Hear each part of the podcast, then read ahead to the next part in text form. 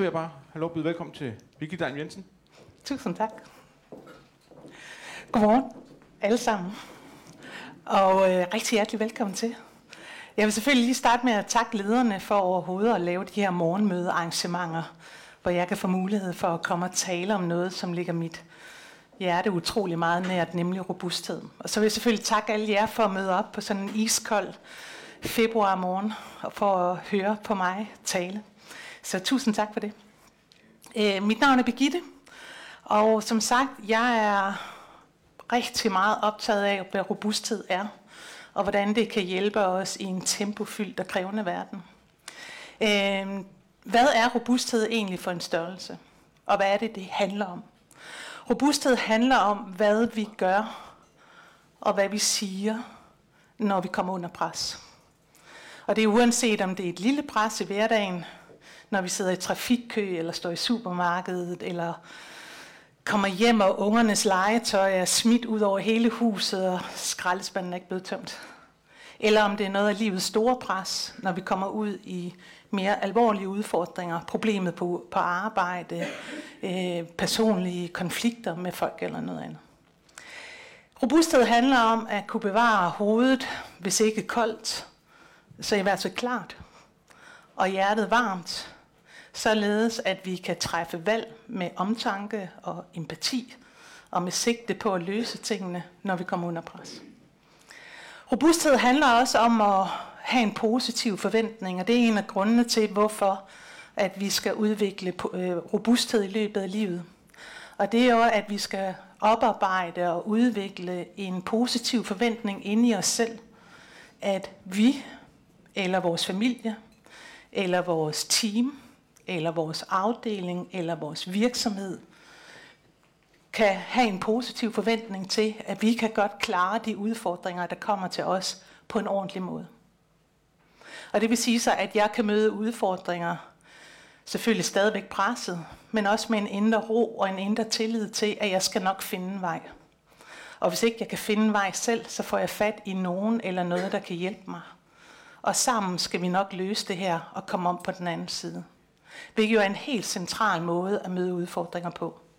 For mig, hvis man skulle spørge mig, hvad det vigtigste overhovedet er ved robusthed, så er det om aftenen, når vi skal falde i søvn i vores eget selskab og i vores egne tanker. At vi kan falde i søvn med en positiv forventning til, at de problemer, vi jo ved morgendagen vil præsentere for os, at vi skal nok finde en vej igennem det. Det kan godt være, at det bliver hårdt, og det kan også godt være, at det vil tage noget tid, inden vi får det løst. Men at vi ved, at vi skal nok finde en vej igennem de udfordringer, vi endnu ikke kender. Og at det nok skal gå alt sammen. Det at være robusthed skal gøre for os. Der har været en masse debat, og det er jeg sikker på, at I også har hørt. Robusthed er et ord og et begreb, der diskuteres rigtig meget. Og derfor en af de ting, jeg rigtig gerne vil med det her morgenmøde i dag, det er at få sat rigtig meget definition på, hvad er det, hvad er det ikke, og hvad er det, vi kan bruge det til, og hvorfor det er vigtigt. Som sagt, jeg hedder Birgitte, og jeg har interesseret mig, tror jeg, for robusthed hele mit liv. Øh, men der var jeg sådan for alvor professionelt begyndt at interessere mig for robusthed. Det gjorde jeg i den tid, jeg har været dramalærer på Odense Skuespilskole. Jeg er baggrund uddannet skuespiller, og via omvej endte jeg så op på Odense Skuespillerskole, hvor jeg har undervist vores øh, fantastiske elever i mange år. Og det var her, jeg begyndte at opdage, at øh, i blandt mine elever, at det var meget forskelligt, hvor meget mine elever fik ud af deres talent. Og for at man lige forstår kontekst, så er det således, at på Odense Skuespilskole, der optager vi 8 elever ud af 1.200 ansøgere hver år. Så når jeg træder ind på første skoledag til mine 8 elever, så ved jeg, at der står 8 mennesker, som er hammerne talentfulde. For ellers vil de aldrig komme ind.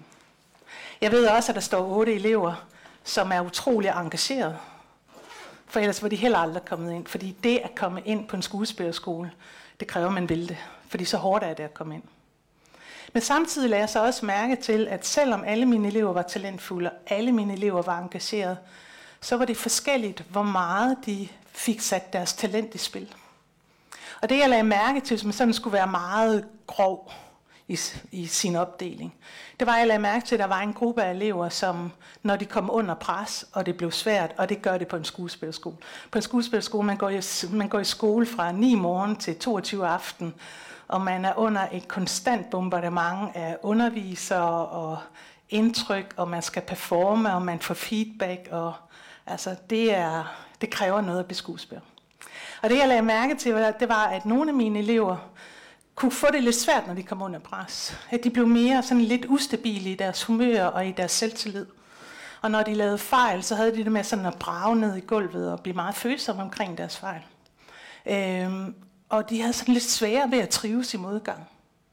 Og så havde jeg en anden gruppe af elever, som var god til at trives i modgang. De var ikke nødvendigvis perfekte, men de kunne noget med udfordringer og modgang. De kunne på en eller anden måde transformere det, vokse af det, lære af det, slås med det. Og når de lavede fejl, og de elsker, der var ingen, der elsker at lave fejl, vel? Men så kunne de på en eller anden måde omsætte fejlen til noget, de kunne lære af. Og så var de oppe og stå igen, og så var de i gang med at prøve igen. Og det, der selvfølgelig interesserede mig, det var, hvad er det, der gør forskellen? Men jeg opdagede da i hvert fald, at hvis man ønsker at gøre en karriere, og det er ikke kun inden for som skuespiller, så skal man selvfølgelig have faglighed og talent inden for det fag, man gerne vil arbejde med. Man skal også have engagement, man skal ville det, man skal synes, det er spændende. Og så skal man altså også have et tredje ben. Og det er den der robusthed, vi skal have, når vores faglige engagement trækker os ud i nogle udfordringer. Og vi kommer til at skulle tage det lange, seje træk med at realisere de håb og drømme, vi også har, når vi går på arbejde.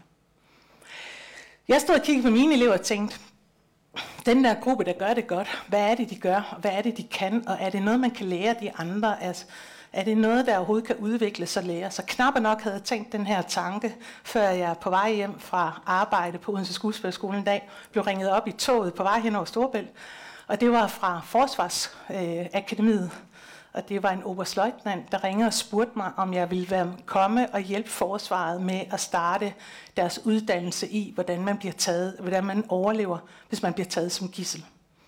Og der sad jeg som dramalærer og evaluerede dagen. Lidt Shakespeare, lidt Ibsen, og så tænkte jeg, what?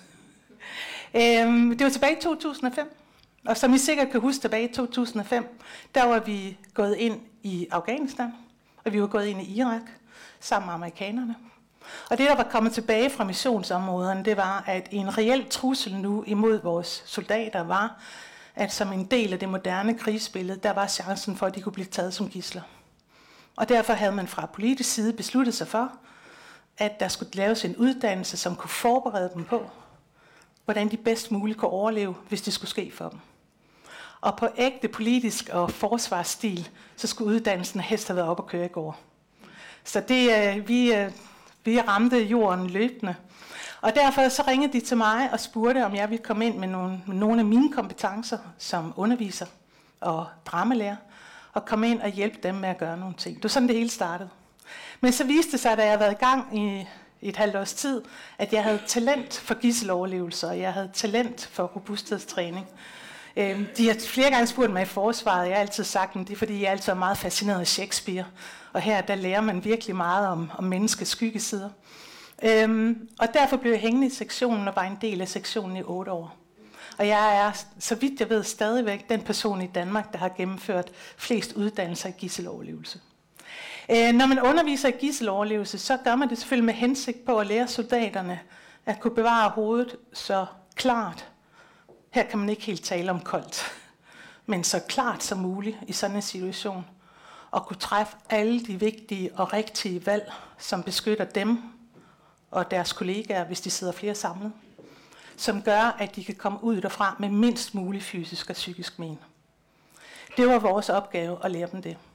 Og måden man gør det på, det er egentlig ganske simpelt, at man først giver dem en teoretisk undervisningsdag, hvor man fortæller dem en masse om, hvad skal I forvente jer, hvis I bliver tilbageholdt som gisler? Hvad vil komme til at ske? Hvad, hvad er det for nogle ting, I vil kunne komme til at opleve undervejs? Og hvad er det for nogle dilemmaer, I allerede nu skal begynde at tage stilling til?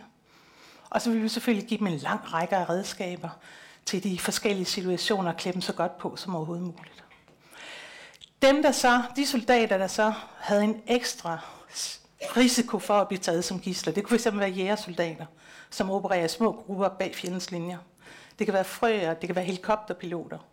Altså alle, som ligesom mig, en særlig risikogruppe, de vil så også få en praktisk uddannelse. Og på den praktiske uddannelse, der vil vi danne en gisseltagningssimulator.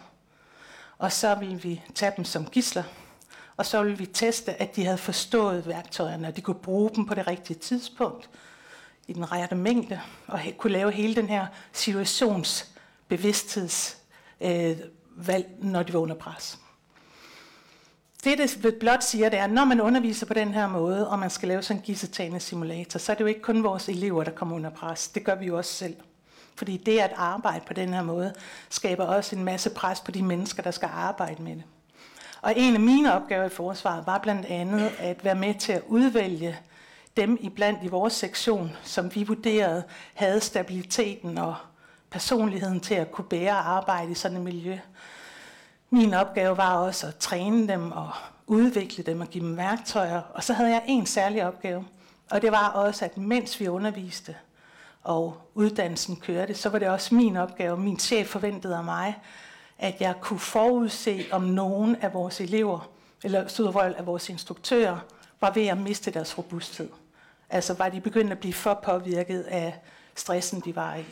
Og det betød ikke nødvendigvis, at vi tog dem af, men det gjorde måske bare, at jeg gik hen og fik fat i dem, og så gik vi en tur på en times tid og fik en snak, og så kom vi tilbage til systemet igen.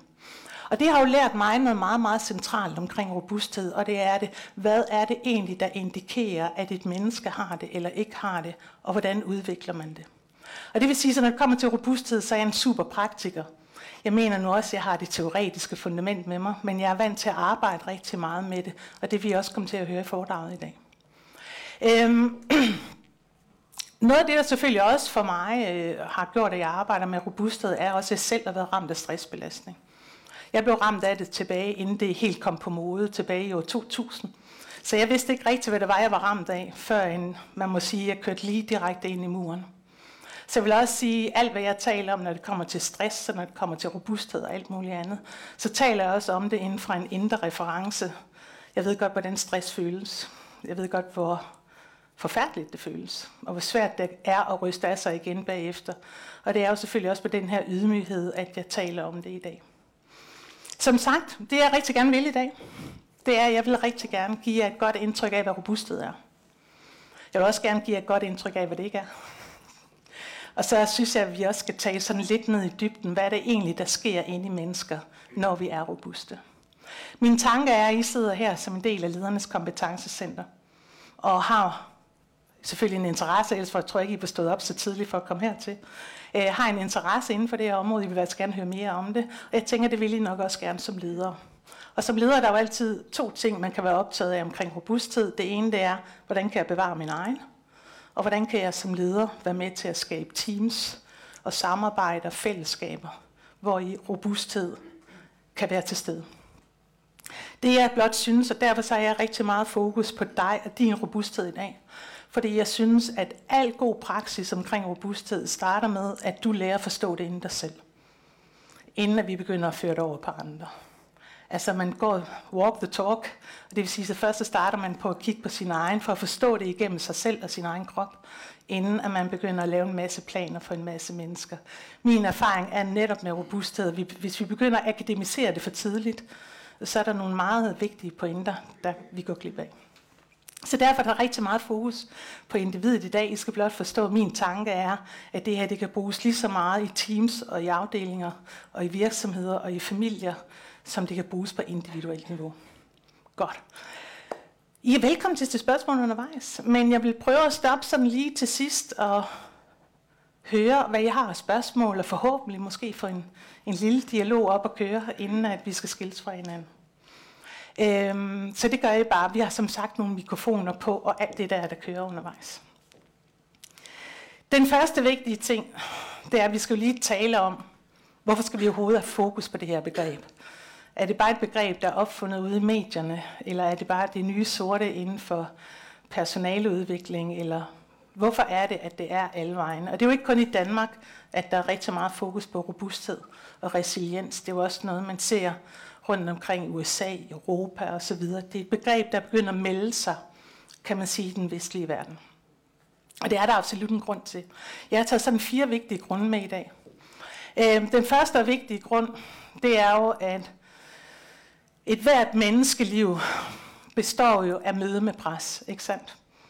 Det vil sige så, at vi alle sammen møder vores del af problemer og pres og svigt og nederlag og kriser og konflikter. Nogle møder mere end andre, øh, men det er jo noget, som vi alle sammen møder.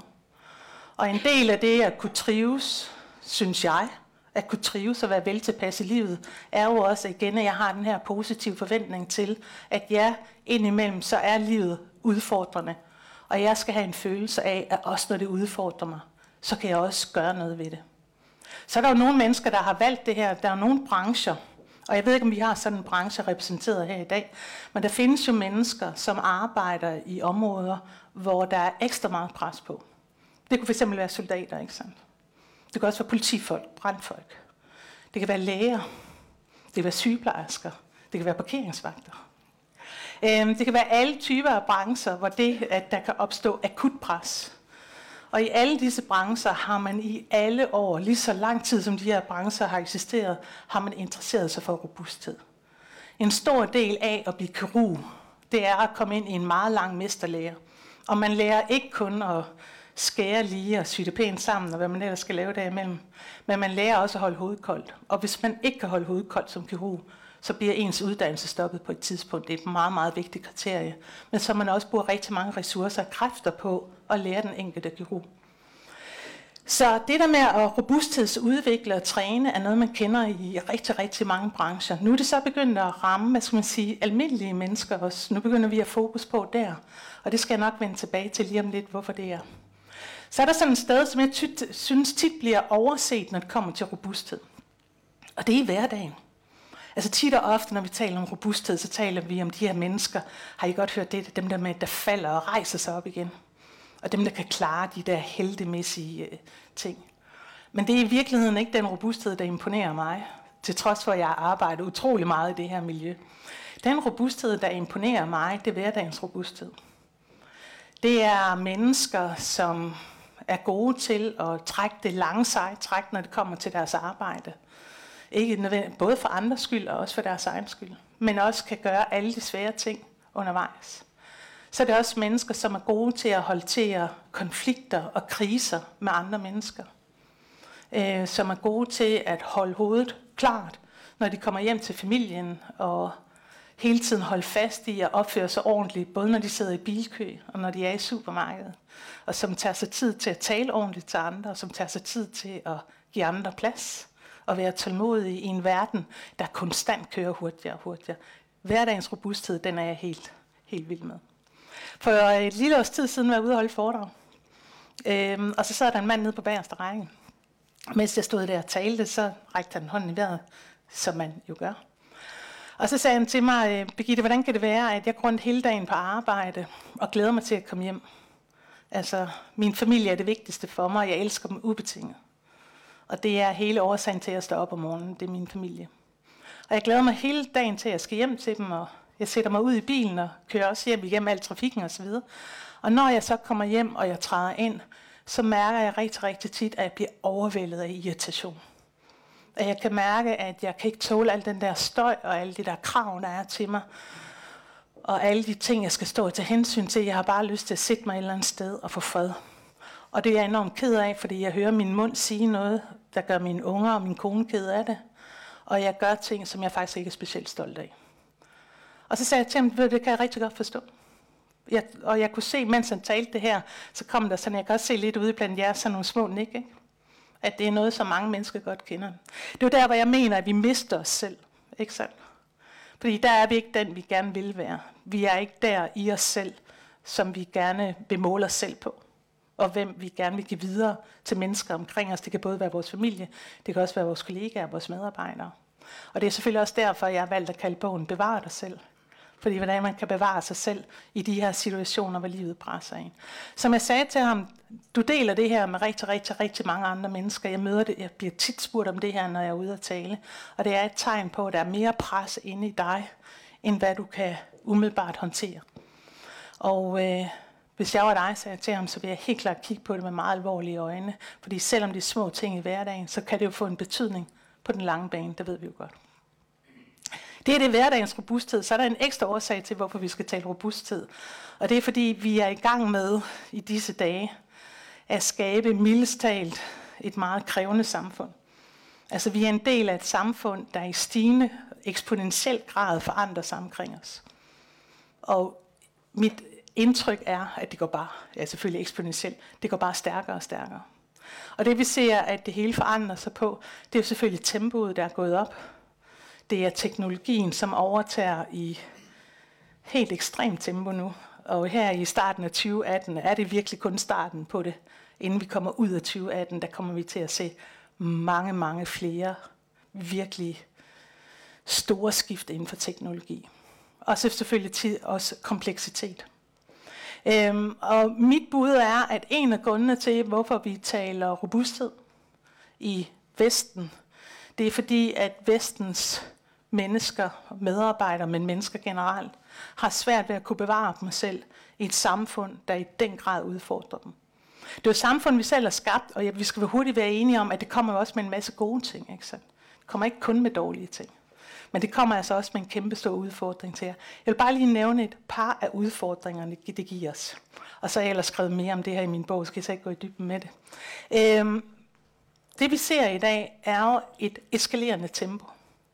Kan I huske de gode gamle dage, når man... Øh, gode gamle dage lyder sådan helt... jeg kan huske de gode gamle dage, når man sammen med kæresten ville se en film, så ville man tage hinanden i hånden, og så ville man enten gå eller køre de 20 minutter til Blockbuster. Så må man stå nede i Blockbuster i 20-30 minutter og diskutere film. Og ikke kunne blive enige, det vil sige, så legede man tre bare for at få fred. Så tog man hjem, og så skulle man så lige diskutere igen, hvilken en man skulle starte med, og så så man så dem, og man skulle huske at spole dem tilbage. Men det man så også skulle huske, var, at man skulle huske at aflevere dem tilbage også. Så hele processen omkring det at lege en film havde en lang, hvad skal man sige, en lang inkubationstid i sig, hvor man kunne nå at orientere sig ud i tingene. Hvor lang tid bruger du i dag på at vælge en film? Ja, altså i dag, vi kan jo dybest set vi jo gå på Netflix, og vi ved jo, at Netflix har jo selv udtalt, at deres største fjende, altså det de ser som den største modstand for deres virksomhed, det er søvn.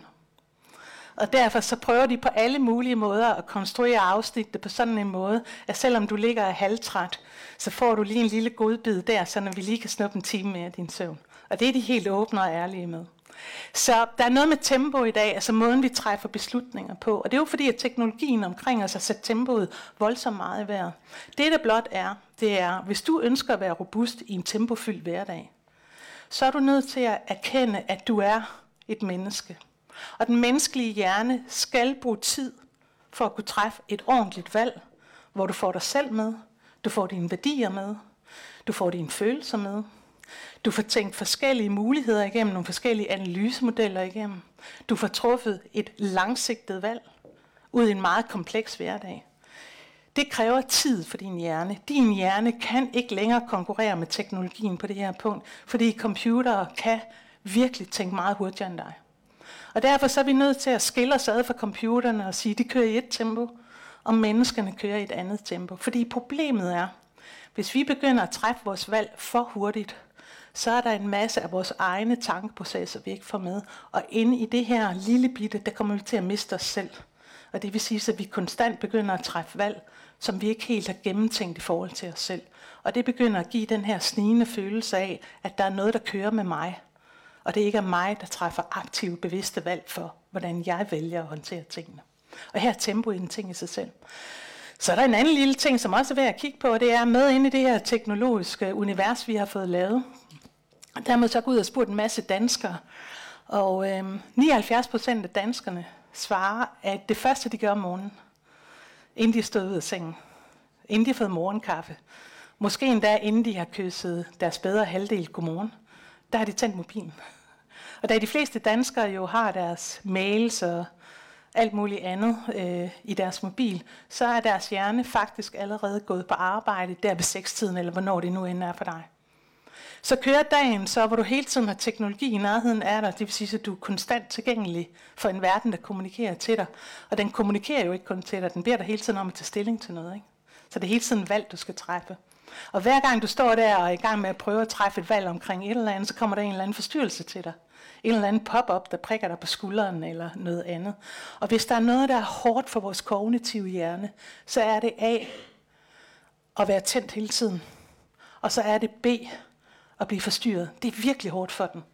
Altså den kognitive hjerne har det okay ved sådan ligesom at kunne fordybe sig ned i et fokus.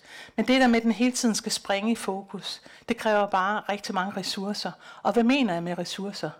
Jeg mener glukose, jeg mener sukker, og jeg mener slitage på nervebaner. Jeg mener ikke bare sådan psykisk, og nu orker jeg ikke mere. Den kognitive hjerne bliver træt.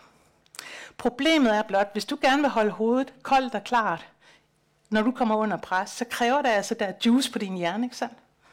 Så hvis nu ja, du har brugt hele dagen på at tømme din hjerne for energi, for glukose, der er ikke mere at komme efter, og så kommer du hjem, og så vender der et eller andet pres til dig, så kan det være lige præcis der, hvor din hjerne siger, ej, nu kan jeg simpelthen ikke mere. Nu har jeg holdt dig kørende hele dagen, og jeg har truffet alle de valg, nu har jeg bare brug for at holde fri, og lave en eller anden følelsesmæssig reaktion på det her. Og noget af det skyldes, at vores hjerne er træt. En del af at være et moderne menneske og være et robust menneske, det er også at vide, at der er begrænsninger for, hvor meget vi kan pine den her del af vores fysiologi. Heldigvis så ser jeg, nu har jeg været ude og holde sådan en del foredrag omkring robusthed og kurser i det. Og jeg var ude ved en virksomhed, som jeg var ude ved for et år siden, hvor jeg havde alle medarbejderne gennem et kursus. Og under det her, det er en entreprenørvirksomhed, som kører byggeprojekter over hele byen.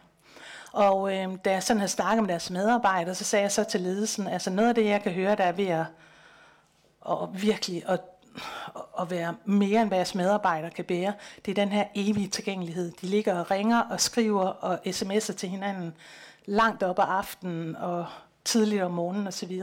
Jeg tror simpelthen, at det er tid for, at I går ind og laver et regelsystem omkring, hvad man skal gøre med den her teknologi. Og da jeg kom op her for tre uger siden, så mødte jeg et regelsæt, der lå til dem efter kl. 17. Der henvender man sig ikke til hinanden, så har man vagttelefoner, medmindre der selvfølgelig er et eller andet stillads ude i byen, der er faldet. Så må man godt. Man må gerne skrive mails til hinanden, man må bare ikke sende dem før næste morgen. Og det betyder, at man giver hinanden space og rum til at være hjemme hos familien, fordi det har firmaet valgt, at det er rigtig vigtigt, at I skal have tid, hvor I kan slukke og slappe af og være til stede og være til stede nu. Og det her, det tror jeg, vi kommer til at se mere af i 2018. En politik omkring, hvad vi gør med den her grænseløshed, fordi grænseløsheden kommer ikke til at gøre det selv. Det kommer også til at være os, der skal gøre noget ved det. Nå, her kunne jeg jo fortsætte i lang tid omkring tempo, og hvad der sker med den her kompleksitet, vi også oplever. Der er jo så også en anden ting, og det er jo, at vi alle sammen i dag har utrolig mange valgmuligheder.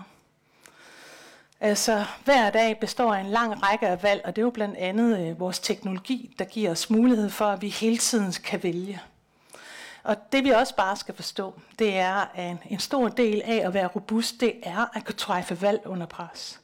Men igen må du godt huske på, at hver gang du træffer et valg, særligt hvis det er et velovervejet, langsigtet valg, hvor du virkelig prøver at gøre dig umage med det valg, du træffer, at det kræver altså juice heroppe i hjernen. Så noget af det, der også sker for os i dag, i min vurdering, det er, at vi bliver valgtrætte. Men problemet er bare, at mange af de valg, vi bruger vores energi på, er sådan noget med, skal jeg gå på Facebook, skal jeg ikke gå på Facebook? Skal jeg se den her kattekilling-video, eller skal jeg ikke se den her kattekilling-video? Og det vil sige, så i min optik, der fyrer vi rigtig meget energi af på lidt fjollede valg. Og noget af det, der er at være lidt mere sparsommelig over, hvor er det, jeg vil lægge min valgkraft henne, og så simpelthen gøre det noget nemmere for sig selv, simpelthen ved at fjerne nogle valg for sig selv. Og det er også noget af det, man kan gøre i virksomheder osv. Man kan lave nogle normer inden for det her, således at man gør det nemmere for mennesker at komme frem til de rigtige valg, så vi ikke skal tænke så meget hele tiden. Der ligger en masse ting inde omkring det, men der er altså ingen tvivl om, at vores kultur, som den er i dag, kræver, at vi alle sammen begynder at kigge på, hvordan vi håndterer det. Fordi den kommer ikke i samme grad til at passe på os. Yes. Vi har oh, mikrofon. Jeg hedder Mette Lindholm. Øh, ja. Jo, øh, jeg tænker over meget ofte oplever kontoret, at familien kontakter medarbejderen. Ja. Lige så vel som øh, kontoret kontakter familien, når vi er hjemme om aftenen. Ja. Men så ringer børnene, de har ja. fået en mobiltelefon, så ringer manden, så ringer konen. Det er jo lige så pressende for hjernen, at øh, ja. familieproblemerne pludselig dukker op på kontoret. Det gjorde man ikke i gamle dage. Nej. Altså, det var jo fuldstændig utænkeligt, at mine forældre ringede til hinanden, når de var på job. Ja. Øh, så er det arbejdsgiverens tid, og Ja. Så var det kun, fordi vi var indlagt med brækket arme. Jo, så var det også bare, fordi det var enormt besværligt. Så skulle man først ringe til receptionen, så skulle man stilles igennem og så videre. Man kunne ikke bare lige gøre det. Nej, men er, er, er det tænkt ind i alt det her? Er der nogle øh, Jeg tror ikke, den der øh, et del af det har jeg ikke i samme grad tænkt ind, men når du siger det, så tænker jeg, ja da. Ja. For det er jo igen en masse valg, som jeg skal i gang med at træffe. Skal involvere mig i det her? Skal jeg ikke samtidig med, at, at jeg sidder i en faglig, arbejdende mental situation? Ja. Øhm, så det er stadigvæk stimuli og valg, jeg hele tiden skal træffe. Øhm, som jeg er helt sikker på kan spille en rolle i det her. Hvor meget aner jeg ikke, for der er selvfølgelig også nogle gode ting med det. Jeg kan mærke min familie tæt ved mig, og kan mærke kærlighed til den. Kan man også give mig et lille boost, at jeg kan mærke, at de er der. Øh, virksomheden har brug for mig om aftenen. De tænker, wow, jeg, jeg er vigtig. ja. Så- ja, det går ikke. Nej, men altså, det er jo det samme. Altså, det giver jo også lidt på den der... Ja, Øh, det er, når, det er, når rum bliver grænseløse. Ikke? Ja. Ja. Fordi hvis vi begynder at lægge alle rum oven i hinanden, det er jo det, teknologi kan, så skal jeg jo hele tiden træffe valg i alle rummene. Hvor nu går jeg ikke længere fra rum til rum, og kan fokusere på, hvad er det for nogle valg, jeg skal træffe i det her rum. Og det gør bare, at det moderne mennesker skal hele tiden træffe helt utrolig mange valg. Godt. Den sidste ting, som har noget med robusthed at gøre, det er jo, at vi alle sammen skal leve længe. Da min elskede farmor blev født tilbage i 1907, der var hendes gennemsnitslevealder sat til, da hun blev født, på, jeg mener for mænd var det 58, for damer var det 60. Så kom 2. verdenskrig, og amerikanerne var så venlige virkelig at sætte penicillinet i, go- i god brug der. Så da vi kom om på den anden side af 2. verdenskrig, så skete der simpelthen noget med gennemsnitslevealderen. Men da hun blev født, der var den sat sådan cirka til 60. I dag siger de kloge til mig, at jeg skal nok regne med, hvis jeg opfører mig nogenlunde pænt og ikke kaster mig ud i for mange øh, smøger og alt muligt andet, at så skal jeg forvente at leve til at blive 90. Så er der mange eksperter, der siger, ah, den kan du godt begynde at skrue opad. Vi er begyndt at tale om levetid både op i 100 og 120. Og det har simpelthen noget at gøre med, at teknologien, teknologien giver os nogle ekstremt fantastiske muligheder inden for at diagnostisere sygdomme, som ikke engang er sket endnu. Vi kan regne ud, at det vil ske, og så kan vi allerede starte med at kurere noget, der ikke er der. Er det ikke vildt? Og det vil jo gøre rigtig meget for vores øh, levetid. Google nedsatte for fem år siden en virksomhed, der hedder Caligo. I kan finde dem på nettet. Består af 28 læger og diverse øh, administrerende personale. Caligos erklærede formål med Googles økonomi i ryggen, det er at afskaffe døden. Se, det er jeg ikke så bekymret for, at de gør i morgen eller sådan noget. Vel? Men på vej mod at afskaffe døden, der får de nok opfundet rigtig mange livsforlængende remedier, som kan gøre, at vi alle sammen kommer til at leve længe. Og det er jo dejligt. Jeg ved i hvert fald i forhold til min farmor, der har jeg vundet en 30-40 år, som jeg kan bruge til at fornøje mig med her på planeten Jorden.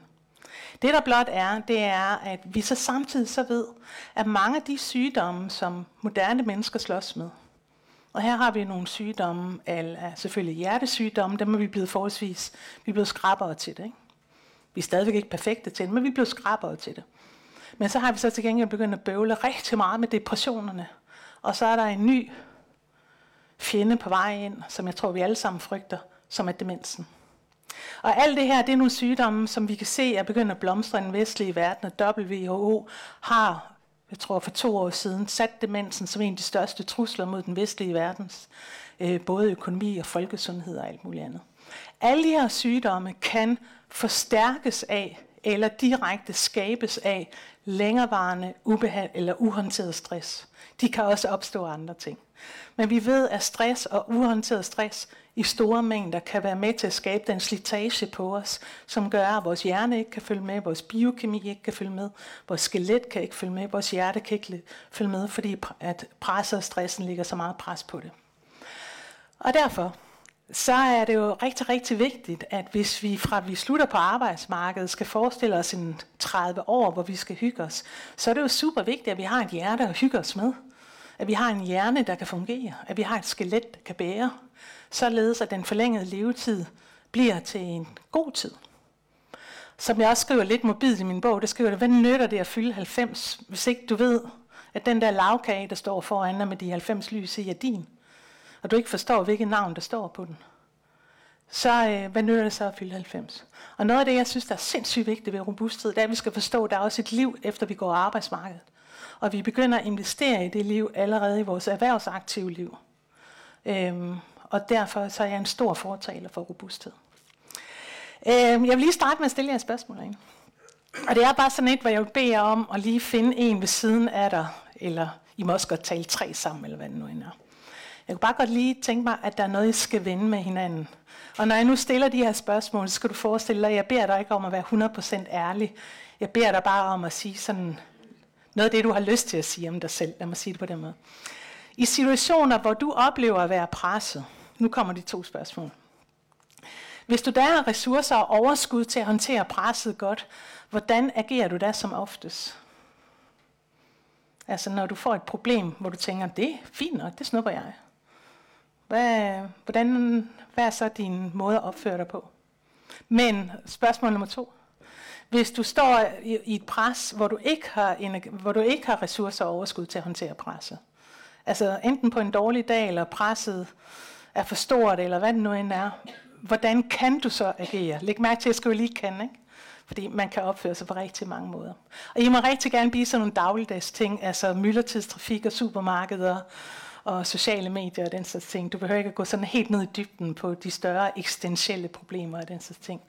Men prøv lige at summe lidt omkring, hvordan er det, når det kører godt for dig, og hvordan er du, når det ikke kører så godt for dig. Tag lige tre minutter omkring det.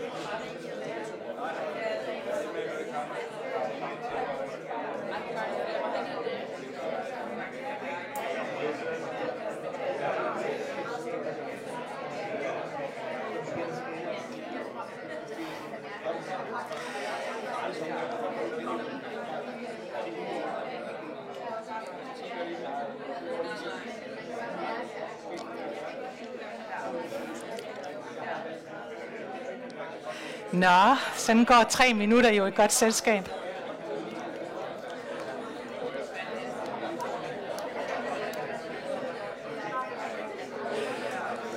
Jeg er helt ked af at lægge mig ind ovenpå, fordi uh, der er meget at sige, kan jeg se. Det er også totalt tageligt at stille sådan et spørgsmål og give tre minutter. Det holder jo ingen steder hen. I føler jeg presset nu. Hvordan agerer du så? okay. Øhm, jeg kunne selvfølgelig godt tænke mig at starte med en positiv side, ikke? fordi det er altid et godt sted at starte. Øh, må jeg høre i stikord, hvordan øh, agerer du som ofte, når du er under et pres og, kan, og synes og, og, og kan håndtere det godt eller okay? Giv mig det stikord, så jeg kan gentage dem. Tag styring, så du bevarer overblik. Klart mål, yes.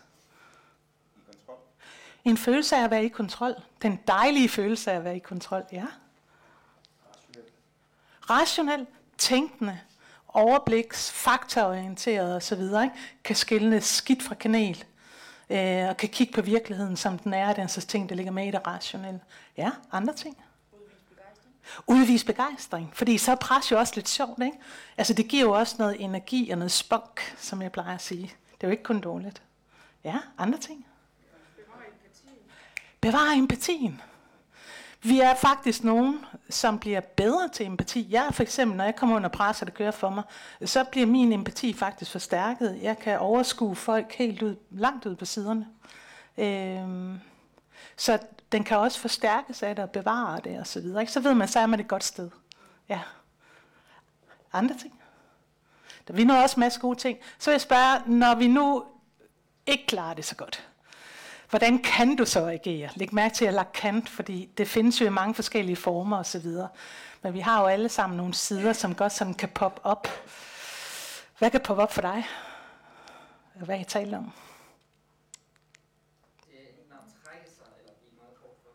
Trække sig eller kort for hovedet, det er en helt klassiker. Ikke? Og det er fordi, nu begynder der at være mere, jeg skal tage stilling til, end jeg egentlig kan processere.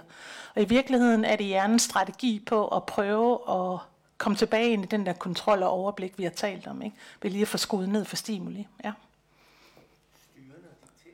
Styrende og dikterende. Igen også et forsøg på at bevare den der kontrol, man også oplever af ens opgave. Men man begynder at miste lidt tillid til processen, ikke? Og så tænker man, jeg må hellere gå ind og... Fordi jeg stoler ikke helt på den proces, der kører foran mig. Ja. Og det er jo en del af, af også af stressens væsen. Andre?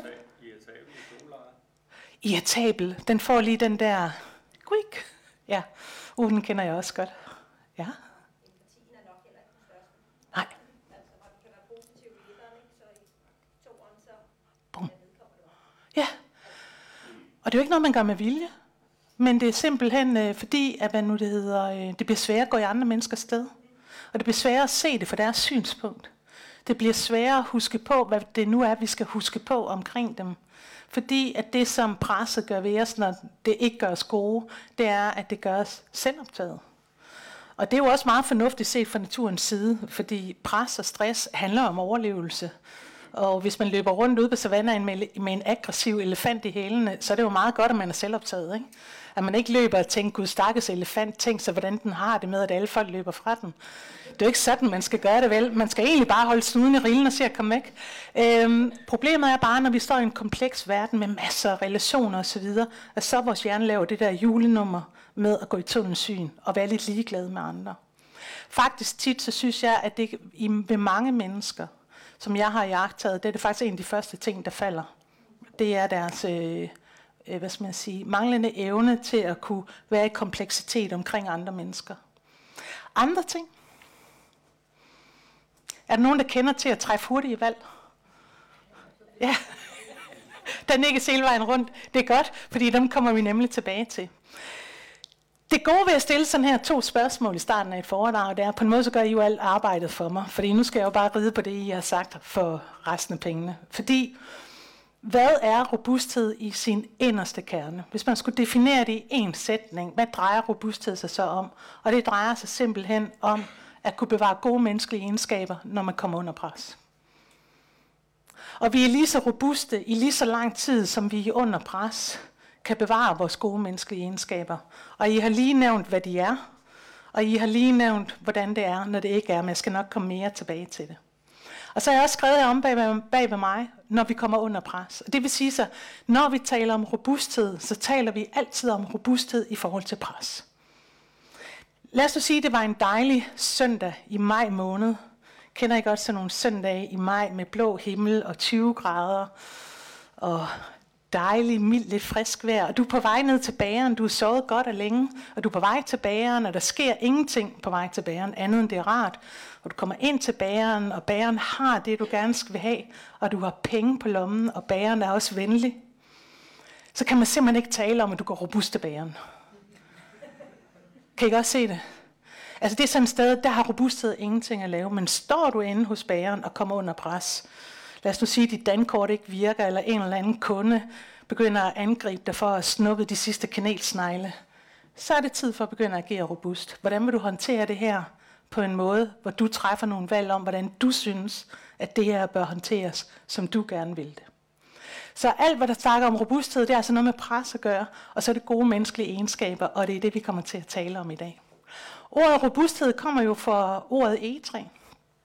Øhm, når robusthed i tale sættes som en negativ ting, så er det tit egetræet, der får skylden, fordi nogen mener, at når egetræer står ude i naturen, så står de bare ude i naturen og passivt tager imod tisk. Den kan man jo så lige vende lidt ind i sit eget hoved. Kan egetræer eller nogle levende organismer overhovedet stå ude i naturens pres og bare passivt tage imod tæsk? Nej, det er der ingen levende organismer, der gør. Alle levende organismer har det, vi kalder modstandskraft. Og det vil sige, at det er det, der ligger særen til deres organisme, en måde, de forsvarer sig på over for det pres, de lever over. Et ETA er jo ret fantastisk, fordi de kan jo blive 400-500 år gamle. Og det er de også nødt til at blive. Hvis vi skal have det her helt super fantastiske træ, som vi sætter så meget pris på, så skal de også være rimelig gamle, før vi fælder dem. Vi har nogle egetræer i Danmark, der er 1200 år gammel, det vil sige, så Harald Blåtand kysset sin første pige under de her træer, så gamle er de. Og det man jo godt lige må tænke over, det er på at forestille dig at slå rod og så stå på den samme plet i måske op til 500 år igennem vejr og vind og alt, hvad der kan ske omkring dig og klimaforandringer. Og i alt det, der skal du kunne holde liv og livskraft kørende. Og årsagen til, at egetræer kan det, det er, fordi de har en masse spændende eksempler på modstandskraft. For det første så sætter de sådan en lang række af rødder hele vejen omkring sig, som gør, at de er stabiliseret. Så uanset hvor vinden kommer fra, så har de lige nogle rødder, der kan tage det pres. Så sætter de også en meget lang pælerod. Det vil sige, at de kan komme ned og få fat i væsken, næsten uanset hvor de placerer sig. Øh, hvad kan vi mere fortælle om dem? Deres bark er et sandt studie i modstandskraft. De har sådan nogle kemiske ting, der gør, at parasitter og svampe og sådan noget ikke kan leve på dem. Og det er derfor, at vi kan finde træ nede på bunden af havet, som lever eller som har det fint efter flere hundrede år på bunden af havet. Noget af det, som jeg elsker, jeg skal nok lige være en drukne af fakta omkring øh, egetræer, men noget af det, jeg elsker ved egetræer, det er, at modsat hvad de fleste mennesker tror, så er egetræer meget fleksible i deres vækst. Står de i en tæt skov, så kan de skyde 30 meter lige op i vejret. Og står de et eller andet lidt sjovt sted, så kan de vokse sådan kroget hen over jorden og lave et par krøller og komme op der, fordi at de leder efter sol. Øhm, så det er derfor, når du går ud i skoven, at du ser egetræer i alle mulige ret fantastiske former. Og, øh, og det er jo fordi, at de vokser meget fleksibelt. Bøgetræer, de har en helt anden måde at klare sig på. De vokser op, og så laver de en ekstrem bred krone, og så smadrer det alt omkring sig. Og øh, det er jo selvfølgelig en anden måde at drive forretning på. Øh, jeg kan jo vældig godt lide den her fleksible vækst, som egetræet har. Det her det er jo alle sammen eksempler på modstandskraft. Nogle smarte ting, egetræet har udviklet, fordi det er et træ, og fordi det lever på de betingelser, det skal leve. Men vi mennesker, vi lever selvfølgelig under andre betingelser. Og derfor så har vi også nogle andre former for modstandskraft i forhold til pres. Jeg kan godt lide at, at i tale sætte menneskets robusthed på den her måde, at man kan se sit liv som en vippe. Og i den ene ende, der har vi udfordringer, det er, når vi bliver presset og får parkeringsbøder, har problemer og konflikter og alt muligt andet. Og i den anden ende, der har vi ressourcer og tryghed. Det er, når vi føler os elskede, når vi har penge nok, når vi har privilegier, og når vi får magt. Og så ligger vores velvære jo så her imellem os, som vippen gynger, så kan vores velvære så trille fra side til side, og det betyder, at hvis man nu skulle male det sådan helt ud i det sort-hvide, ikke? det er så, når jeg møder en udfordring, så vil mit velvære så trille helt derned, og så vil jeg helt optaget af det. Jeg tænkte, det er også for dårligt, at jeg får den her parkeringsbøde. Hvem kan gøre det imod mig? Det er også staten Danmark, der er efter mig som bilist. Og så selvfølgelig, hvis jeg får gode ressourcer, hvis jeg får meget magt for eksempel og kan bestemme, så kunne det så også stige mig til hovedet. Så kunne jeg sige, at fordi det er mig, der har magten, så er det mig, der må bestemme. Og på den måde, der kan velvære ligge og trille frem og tilbage. Den måde, jeg godt kan lide at tænke robusthed på, det er at tænke det som det, jeg kalder en aktiv stabilisering. Prøv at forestille jer, at vi gør den her trekant magnetisk. Og som velværet triller frem og tilbage, så er der hele tiden noget stabiliserende inde i dig, som hele tiden trækker tilbage mod stabilitet. Det er ikke sådan, at du er i kontrol. Vi har ikke taget nogle, nogle syvtommer søm, og så bare hamret dem ind i vippen og sagt, at den må ikke vippe. Fordi selvfølgelig skal den vippe. Det er en del af livet, og jeg tror også, vi alle sammen godt har oplevet, at uanset hvor mange søm man bruger, så skal livet nok alligevel få sat det i svingning alligevel. Ikke? Så selvfølgelig svinger livet, men det vi skal, og det som robust, robusthed skal kunne gøre for os, det er hele tiden at stabiliseres i forhold til, så vi oplever, at vi kan bevare os selv, en stabil personlighed og vores evne til at tænke os om, også når tingene gynger frem og tilbage. Øh, I min bog, der, kommer, der taler jeg rigtig meget om udfordringer, om pres og stress og hvad det gør ved os. Det er der, hvor størstedelen af min opmærksomhed er ligget, fordi jeg synes, det er så vigtigt. En dag kunne det være, at jeg fik lyst til at skrive en bog om, jeg går sådan og leger lidt med det, hvad er det, der sker med mennesker, når vi får meget ressourcer, når vi får mange privilegier, når vi får meget magt. Fordi her skal vi jo også bruge robusthed, så vi ikke mister jordforbindelse, når vi får succes så vi ikke bliver privilegieblinde og tænker, andre folk må bare tage sig sammen, fordi jeg har det så godt, som jeg har det. Og så er selvfølgelig den meget klassiske, som er vigtig for ledere, og det er, at magt ikke stiger mig til hovedet. Og i alle de her situationer er robusthed jo også utrolig vigtigt. Det er jo den stemme inde i mig, der holder mine fødder på jorden, og hele tiden holder en realistisk selvsnak med mig selv om, at for eksempel, at magt er ikke et privilegie, men det er et ansvar, og man skal bruge det med ydmyg og empati og gøre sig umage med det. Øhm, så har der også været meget diskussion i forbindelse med robusthedsdebatten omkring det her begreb. Og det ord er resiliens, og ordene er fløjet lidt omkring, og jeg ved ikke, om I har deltaget i debatterne, men jeg vil bare lynhurtigt afklare resiliensbegrebet. Robusthed og resiliens minder rigtig meget om hinanden, og de har rigtig meget til fælles. Der er bare lige nogle få ting, der skiller dem med. Og noget af det, der skiller dem med, det er, at når vi taler om resiliens, så skal vi have følgende livssituation – og det er, at vippen for alvor er vippet. Og det vil sige så, at nu er der kommet voldsomt meget udfordring på, således at en person er blevet banket ud af balance. Og det vil sige, at det kan være en ung soldat med PTSD, det kan være børn af dysfunktionelle familier, det kan være folk, som oplever stærk stressbelastning, øh, mennesker, der er syge, mennesker, der går konkurs.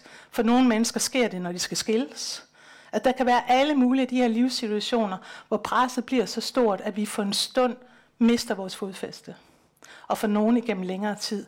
Og det vil sige, at vores velvære triller derned og bliver lidt taget som gissel nede i bunden af presset. Og resiliens, som betyder at springe tilbage. Resiliens, det betyder at genvinde balance efter balance er tabt. Og det er hele kunsten i at kunne møve sig tilbage op af hullet og komme ind og stå igen. Og når man så står igen, så skal man lære kunsten at stabilisere sig. Og det er faktisk for mange meget resiliente mennesker en stor udfordring, de kommer til at opleve, at når krisen er gået over, hvordan stabiliserer vi så igen? Fordi vi er jo helt oppe at køre i kamphumør, ikke? Hvordan kommer man ud af kamphumør igen? Det, er, det kan for nogen være en udfordring. Nok om det her begreb. Så har vi jo talt lidt om, hvad er gode menneskelige egenskaber, og i virkeligheden har I jo selv defineret det. Jeg har blot lavet sådan en fordefinering, som jeg arbejder med. Hvad er det, som jeg synes er særligt karakteriserer mennesket? Eller ikke kun jeg synes, som mange andre også synes. Fordi for 70.000 år siden, der, der trådte homo sapiens, vores art, de krydsede jo Sahara. Det var godt nok i andet forsøg, men for 70.000 år siden, der lykkedes det. Og for 70.000 år siden, der slap de første mennesker af vores art igennem Sahara. Og på 70.000 år, der må man sige, at vi har bredt os ud over hele planeten. Ikke? Og vi har bosat hver hjørne af den. Og vi lever i alle mulige typer af klimaer og på for alle mulige forskellige måder. Og hvad er det, som egentlig ligger bag ved succesen i, at vi har bredt os så meget? Nogen vil sige, at vi er ved at blive kvalt i egen succes, men det er en anden bog. Men hvad er det, der er hemmeligheden bag ved, lige præcis vores art har klaret sig så godt? Er det fordi, at vi biologisk har ændret os til de forskellige klimaer, vi lever i, og de forskellige hvad skal man sige, fødevaregrupper osv., vi har stødt på? Og til det kan vi bare sige nej. Fordi 70.000 år er slet ikke nok til, at vi kan nå at ændre sådan grundlæggende på vores fysiologi. Det, som vi havde med os, da vi trængte op igennem Sahara, det var, at vi havde en ganske særlig hjerne med. Og det vil sige, at vi er udstyret med en kognitiv hjerne, som mere end noget andet væsen på denne planet kan gøre sig tanker om udfordringer. Og det vil sige, at vi kan rationelt analysere på de problemer, vi står overfor. Og så kan vi noget, som ingen art kan som os, og det er, at vi kan udregne langsigtede konsekvenser. Og så kan vi sige, okay, hvis det her det fortsætter på den måde, så vil vi om x antal tid få et problem i den retning. Så skulle vi ikke prøve i dag at gøre noget, der forhindrer, at det vil ske. Og det er jo en helt fantastisk evne at have. Og det er jo derfor, vi har kunnet opbygge kultur og så videre, som vi har. Så vores evne til at tænke analytisk, rationelt, den er super central. Så er vi også det væsen på planeten, der har den frieste vilje. Har mennesket fri vilje? Det kan man jo diskutere. Men vi har i hvert fald en friere vilje end nogen som helst anden. Og det betyder, at vi mere end noget andet væsen kan stå i en presset og udfordrende situation og tænke os om og træffe et valg for, hvordan vi vil håndtere det.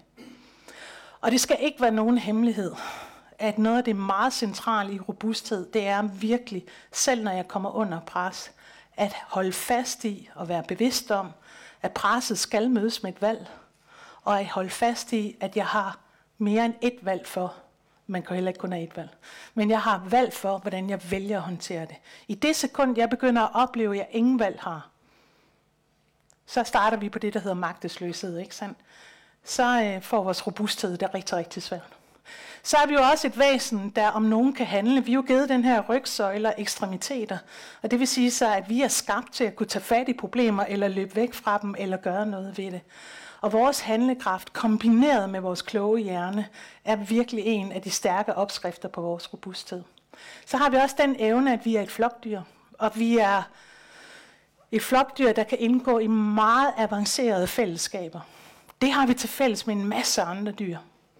Øhm, men vi har iblandt menneskene udviklet evner, som gør os særligt socialt kompetente. Og det er det, vi taler om, vi kan komme til at kæmpe med, når vi bliver forpresset. Men vores hjerne er designet til at ville koble sig til andre mennesker, at kunne gøre os tanker om, hvordan andre mennesker har det, at kunne læse deres kropssprog, at kunne tænke empatisk om dem. Vores hjerne er også designet til at forstå, at gode relationer bygges på retfærdighed, du får en tæt, jeg får en tæt, du får en tæt, jeg får en tæt. Og hele den der retfærdighedsfornemmelse er en stor del af vores relationer også. Og det her det er noget, vi fødes med, hvis vi fødes med en normal fungerende hjerne. Så vores evne til at indgå i stærke fællesskaber, det er super, super centralt. Så for cirka 12.000 år siden, der skete der noget meget interessant for menneskene. Der var, at vi holdt op med at jage, og vi holdt op med at samle, og så begyndte vi at holde dyr og af og i stedet for. Og noget af det, der skete, da vi lavede den her omlægning af vores livsstil, det var, at vi gik lidt fri af naturen. Vi skulle ikke længere leve 100% på naturens betingelser. Fordi vi skabte os hjem, og vi skabte os lager og mad, som gjorde, at vi kunne gå fri. Mange, alle andre dyr på den her planet er afhængige af årstider, af solen op og ned, af temperatur og alt muligt andet. Det er vi ikke i samme stil. Og i det sekund, at vi begynder at lave den måde at leve på, der fik vi også den mulighed, at vi kan selv bestemme, hvornår vi genoplader. Og det vil sige, at vi også har en evne til at kunne mærke, hvornår vi har brug for genopladning. Men så kan vi også tillade os, når vi er trætte, selvom det er midt på dagen, at hvile, hvis vi er til det. Mange af os glemmer at bruge den her og det er noget med det her samfund, vi lever i, som på den måde kan trække os rundt i et tempo, at vi bliver fjernet fra vores gode, fornuftige sans for, hvornår er det tid for at genoplade. Men det er absolut en meget vigtig del af robusthed, det er at kunne mærke det her i sig selv. De her ting, det er det, jeg siger er det centrale i robusthed, og det er det, vi skal kunne gøre, også når vi er presset. Øhm, og det er det, som det hele handler om. Der er nogle myter og nogle misforståelser. Jeg skal ikke gå super meget dybt i dem, men jeg synes alligevel godt, man skal lige godt lige talsætte det lidt. Der er sådan tre myter, der har floreret i debatten omkring robusthed. Og jeg har prøvet sådan at kategorisere med de her tre. Det er myten omkring usårlighed, myten omkring effektivitet, og så er det myten omkring selvtilstrækkelighed. Betyder robusthed, at man er helt usårlig, at man ingenting kan mærke, og man kan heller ikke mærke empati for andre osv., man bliver helt væk fra sig selv? Og så vil jeg sige, nej. Og jeg ved det om nogen, fordi jeg har stået i miljøer, hvor vi arbejdede helt praktisk med robusthed. Og jeg vidste, at hvis jeg havde en medarbejder, som jeg kunne se ikke længere kunne mærke sine grænser, og det lærer man at kunne spotte i folk. Man kan se, at nu, øh, nu kan de ikke længere mærke deres egen sårbarhed. De kan ikke mærke, at de er trætte. De begynder at spise på en mærkelig måde. De begynder at agere på en mærkelig måde. Så ved jeg, at det er det første skridt mod, at de brænder ud på et tidspunkt. Så det at kunne mærke sin sårbarhed, og kunne mærke, hvor ens grænser går, og kunne mærke, hvor andre menneskers grænser går, det er super, super centralt i det.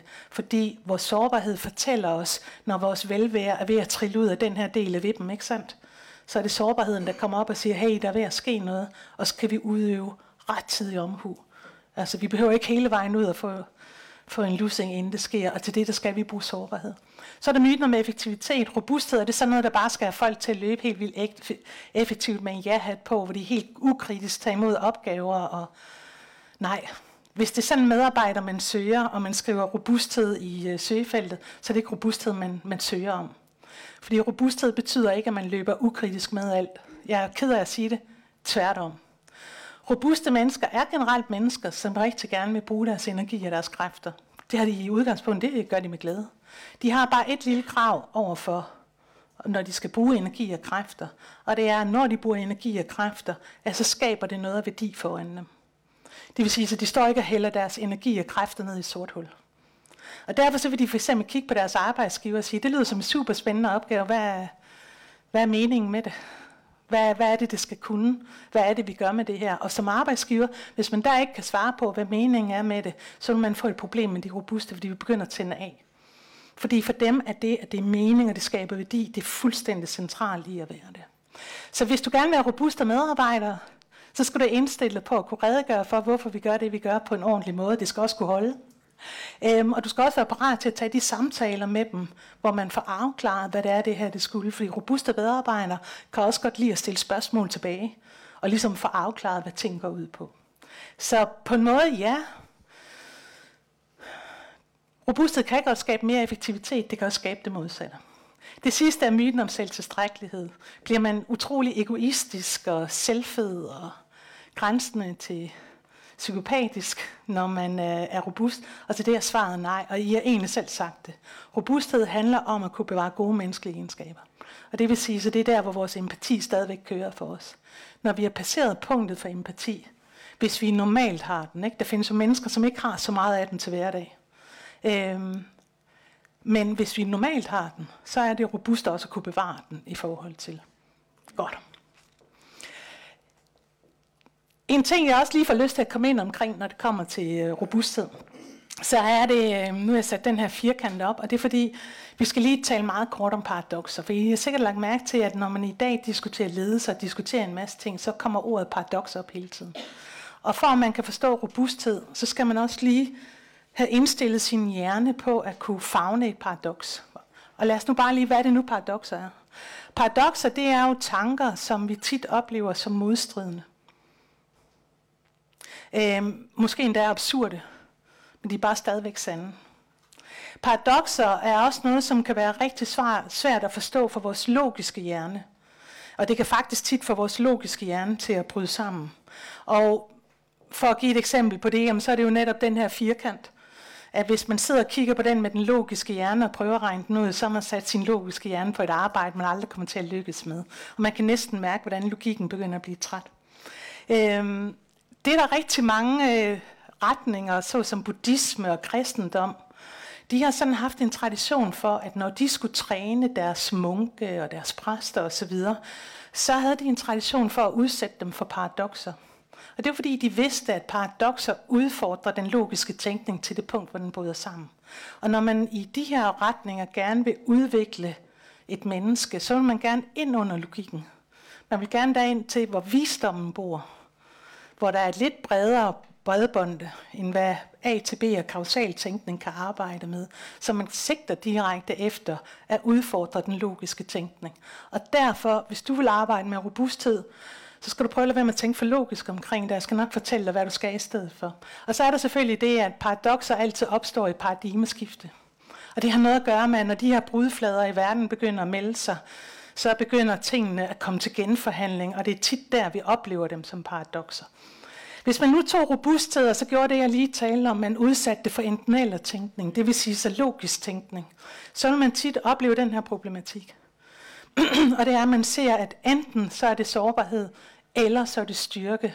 Og sådan som det tit bliver talesat, der er de to ikke kan arbejde sammen. Øhm, og det vil sige så, at dem over fra sårbarhedssiden siger, at dem over på styrkesiden er sådan nogle hårde nogen, der bare vil have en til at løbe hurtigere. Dem over for styrkesiden siger til de sårbare, jamen I må bare tage en tudekiks eller sådan noget. I kan godt høre diskussionerne, der kører på kryds og tværs. Ikke? Og det er fordi, man stadigvæk opfatter robusthed som værende et valg imellem de her to. En anden ting, nu sætter jeg lige nogle andre par op, som robusthed lider rigtig meget under, det er de her par. Og det er, er robusthed et valg imellem at ville ind, have indflydelse på det, der sker, eller accepte det bestående. Accepte det bestående, det er når vi siger, det må du bare lære at leve med, det er grundvilkår. Er det et valg imellem de her to ting? Robusthed, er det et valg imellem individet? Er det individet kun, der skal have det? Eller er det fællesskabet kun, der skal have det? Står de her to ting og arbejder mod hinanden? Stabilitet over for fleksibilitet. Hvad er det der? Og her der opfatter vi tit tingene, som de modarbejder hinanden, og, og vi skal vælge side. Og det der, det der, var kæden hopper af for hele vores samfund.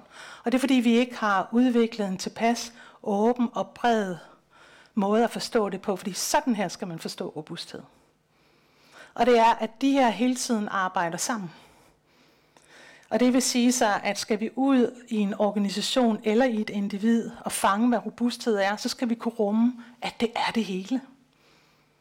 Og det er vores evne til at kunne operere med så stor en kompleksitet, at forstå, at mennesker kan både være stærke, og de har også en stor sårbarhed i sig. At forstå, at robusthed opstår ved, at jeg som individ har det i mig og giver det til fællesskabet. Men at fællesskabet også tilbage til mig giver det, jeg skal bruge for at holde fast i det, at vi er gensidigt samarbejden omkring det her punkt. At stabilitet er vigtig for, at fleksibilitet kan være der. Og de her to ting hele tiden arbejder sammen. Det er ikke enten eller. Og den her udvidelse, den er vi nødt til at få, og det er, jo, det er jo det, der desværre er lidt svært i debatten i dag, ikke? fordi når man skal skrive kronikker til aviser og lave indlæg på sociale medier og sådan noget, så måden man nemmest kommer igennem støjen i dag, det vil man tage et eller andet radikalt synspunkt, så siger man bare, at det er det ene eller det andet. Og så kommer hele den der klikting. Ikke? Og det er en af mine tanker omkring, hvorfor at den her debat bliver ved med at skyde ud. Det er fordi vores mediebillede har simpelthen svært ved at rumme kompleksiteten og afgive den, som den bør afgives. Og det er lidt noget råd, fordi så oversimplificerer vi tingene og giver ikke vores befolkning det rette indtryk af det. Og det synes jeg er faktisk et ret stort problem. Nu er det også, fordi jeg lige har udgivet min bog, og jeg har prøvet at forklare det her til mange journalister. Og man kan bare sige, at de bliver lidt trætte i blikket og siger, kan du ikke sige noget simpelt? Jeg siger. jo, men det er ikke simpelt. Nå. Jeg har taget et lille paradoks med til jer. Det er mit, et af mine yndlingsparadoxer. Jeg har sådan nogle paradoxer, jeg egentlig mellem forelsker mig i. Og lige for tiden er jeg super forelsket i det her, så jeg tænkte, det skulle gå ud over jer. Øh, det er Stockdale-paradokset. Det er et paradoks, vi arbejder med, når vi arbejder med gisseloverlevelse og robusthedstræning. Det er et paradoks, der er formuleret af en viceadmiral i den amerikanske i den amerikanske hær, som sad tilbageholdt som krigsfange i Vietnam i syv år. Og udover at han sad tilbageholdt, her må man allerede godt tænke, det kan man da ikke overleve at sidde tilbageholdt i syv år i Vietnam. Og til det vil jeg sige, nej, det kan man næsten heller ikke. Men det lykkedes ham. Og ikke nok med, at det lykkedes ham at overleve, men han lykkedes også at passe rigtig godt på mennesker omkring sig, mens han gjorde det. Så da han kom hjem, der fik han det, man kalder Medal of Honor, som er den højeste ære, man kan få i øh, forsvaret i USA. Og da man så spurgte ham, hvordan har du klaret de her syv år, så formulerede han så Stockdale-paradokset. Nu kommer der en del ord op, men vi bruger bare lige tid på at løbe dem igennem. Det han har sagt var forklaringen på hans egen evne til at kunne klare så meget øh, pres, var følgende. Og det er, at du må aldrig sammenblande håbet om, at du kan klare situationen. For det må du aldrig miste. Med disciplin, med disciplin med at konfrontere dig selv med de mest brutale fakta vedrørende din situation. Det hjælper ikke at prøve at gøre det mere positivt, end det er. Du er nødt til at kunne fastholde en realistisk situationsbevidsthed. Paradokset er dog, at du samtidig skal kunne finde en måde at bevare håb. Og det vil sige, at i den ene hånd, der skal vi kunne kigge på problemer, og så kalde en skov for en skov. Og nogle gange så er de ikke udfordringer, nogle gange er de problemer, og nogle gange gør, gør de ondt, og nogle gange er de svære. Og samtidig inde i det, der skulle vi kan finde, der skal vi kunne bevare en positiv forventning. Det er sådan, jeg godt kan lide at formulere det til, at det kan godt være, det ser sort ud, og det kan også godt være, det er svært, men jeg skal nok finde en vej igennem. Og det vil sige så, at robusthed er ikke, at vi fortrænger det svære og det sårbare. Robusthed er heller ikke, at vi drukner os i det, men det er, at vi kan balancere de her to størrelser inde i os selv. Det er en meget stor del af robusthed. Og hvorfor tager jeg lige det her paradoks op nu? Det er fordi, nu skal vi lige tale om stress. Og jeg skal kort ind over de der brutale fakta, som stress jo også er. Øh, jeg ved, at mange af jer har hørt en masse omkring stress, så jeg vil køre, jeg vil køre det forholdsvis hurtigt igennem. Men det er blot for lige at få bygget den rigtige og den korrekte bro til, hvad pres har med robusthed at gøre. Altså hvorfor er det vigtigt at kunne bevare sin robusthed under pres? Fordi når vi bliver presset, er det jo selvfølgelig stress, vi kommer til at slås med. En hurtig definition af, hvad er stress? Der findes mange definitioner derude. For mig, der er den eneste, der holder, det er den her. Og det er kroppens med, det er stressresponsen. Det er kroppens medfødte evne til at kunne generere en stor mængde energi og forberede på os på handling, hvis vi er forventer at være i fare. Her er der bare lige en ting, vi skal holde fast i. Vi kan altså blive stresset af at være i fare. Hvis der står en kæmpe stor elefant over for dig, og den ser helt vildt truende ud, så vil stressresponsen kigge ind, ikke sandt? Men hvis du går rundt hele dagen og forestiller dig, at når du kommer ud på parkeringspladsen her efter foredraget, så vil der stå en stor elefant derude og vente på dig. Og den er sur, og den har en sadel med dit navn på. Og mens du sidder her, så dukker den op inde i din indre bevidsthed hele tiden, og du kan nærmest lugte den, og du kan mærke, hvordan frygten og stressen begynder at sætte sig i dine håndflader. Så vores hjerne er også indrettet på den måde, at ved at forestille os en fare ude i fremtiden, så vil kroppen og hjernen reagere, som om det sker lige nu. Og den korte forklaring på dette er, at dit frygtcenter kan ikke se forskel på, om det er en rigtig elefant, eller om det er en film af en elefant. Den ser bare en elefant og tænker, hele mænd, vi må i gang, og så går den i gang. Og det er herved, at bekymringer kan blive en årsag til rigtig meget stress. Godt. Lynhurtigt, hvad sker der inde i din krop? Du får lige en lynguided rundtur. Hvad sker der inde i din krop? I det sekund, at din hjerne tænker, Houston, we have a problem. Hvad er det så, der sker derinde? Hvad er det, der gør dig stresset? Og det starter jo selvfølgelig med, at der går en besked fra din hjerne ned til dine binyrer om, at der skal frigøres stresshormon. Og hvad gør stresshormon så ved din krop? Det første er, at det går ind i alle tilgængelige celler. Det er som oftest fedtceller, leverceller, og så bliver der trukket glukose, sukker ud af dine celler. Og det vil sige så, at alt, hvad du sådan har stående på opsparingskontorene til en dårlig dag, det bliver hævet nu. Og det bliver losset ud i din blodstrøm, så det du har ude i din blodstrøm nu, det er glukose. Det er jo benzin til det, vi skal til at gøre lige om lidt. Og fordi du har blodet fyldt med benzin, så skal vi også have en intensivering af hjertet. Så hjertet skal i gang med at banke, og blodtrykket skal op, fordi vi skal jo have bragt alt det her rundt i kroppen, så vi får en glæde af den sukker, vi har frigjort. Samtidig med det, så går kroppen ind og laver nogle sære opspændinger. Og det vil sige, at den går ind og laver sådan nogle opspændinger omkring den øverste del af ryggen og nakken og kæben. Fordi at lige om lidt, så skal der jo starte en kamp på liv og død, og så tænker kroppen, det er nok meget smart, hvis vi beholder hovedet på. Så derfor laver vi lige sådan en anker ind omkring det, så hvis nu elefanten rusker med mig, så, så bliver det hele nok hængende. Og det er jo fint nok i 20 minutter, at skuldrene sidder sådan her, og kæberne er sammenspændte. Men problemet er, hvis vi lever i den her tilstand. Men det er altså en del af stressresponsen, der er det Gud sætter sig i musklerne. Så går det op og ændre ved måden, vores hjerne fungerer på. Det vender jeg tilbage til lige om lidt. Og sidst men ikke mindst, så vil det efter cirka 20 minutter, hvor vi er i den her tilstand, så vil kroppen gå ind og lukke en masse vitale processer ned. Den lukker din fordøjelse ned, lukker dit immunforsvar ned, og lukker produktion af kønshormon og væksthormon. Og det er fordi kroppen tænker, hey, hvis du løber rundt med en elefant i hælene, så har du ikke brug for at fordøje, og du har heller ikke brug for at lægge æg, og du har heller ikke brug for immunforsvar. Lige nu, der tager vi al energi og kører direkte ned i de store lårmuskler. Og når du så er løbet fri, så kan vi åbne op for alle de gode ting igen. Det her, det er, hvad der sker inde i kroppen, og vi snakker om, at mange af de her trin, de gennemføres på. Nu kunne jeg spørge, hvor lang tid tror jeg, der går fra, at vi tænker, at vi har et problem til hjertet allerede op og banke. Så kan I jo sidde og tænke over, hvor lang tid går der. Så kan jeg bare sige det, fordi uanset hvordan jeg spurgte det, så vi aldrig kunne svare rigtigt. Der går 0,0012 sekund. Det kan man jo lige tænke lidt over. fra din hjerne registrerer, at du har et problem, til dit hjerte banker 0,0012 sekund. Og derfor kan vi bare godt hurtigt blive enige om, at den her stressrespons, den kører uden omkring din bevidste vilje. Det er derfor, du kan komme kørende på motorvejen, og pludselig oplever du i gang med at bremse op, inden du helt har forstået, at det faktisk er en kø, du har foran dig. Og det er fordi, den her respons får lov til at kigge ind, før du selv opdager det. Så snakker jeg lidt om ændring af hjernens funktionsmåde, og det er jo her, hvor vi finder rigtig meget forklaring på robusthed. Og det har noget at gøre med, hvad der sker inde i hjernen, når vi bliver udsat for pres. Der skal vi bare lige forstå hjernen først. Når jeg opererer med robusthed, så opererer jeg med hjernen i to dele. Det ene det kalder jeg den følende del af hjernen, som er den bagerste, nederste del. Og det er herfra, hvor følelser, stress og sanser reguleres fra. Og så er der den anden del af hjernen, som jeg kalder den tænkende. Man kalder den også den kognitive, præfrontal cortex. Kært barn har super mange navne. Men det er herfra, at vores rationalitet og vores planlægning og det store billede, impulskontrol kommer fra. Mening, social kompetencer, bearbejdelse af følelser og en masse andre ting. Faktisk alle de gode ting. Ikke? Vi blev enige om, at når vi klarer pres godt, så har vi adgang til det her. Ikke sandt? Så man kan faktisk godt sige, at den tænkende del af hjernen er vores gode menneskelige egenskaber. Ikke kun, men rigtig meget. Den følende del af hjernen, den er optaget af din nutid, og den elsker at træffe kortsigtede valg. Den tænkende del af din hjerne er optaget af din fremtid, og den elsker at træffe langsigtede valg. Og hvordan opererer de her to hjerner så i hverdagen? Den bedste måde, det er at forklare det med sådan et hverdagseksempel.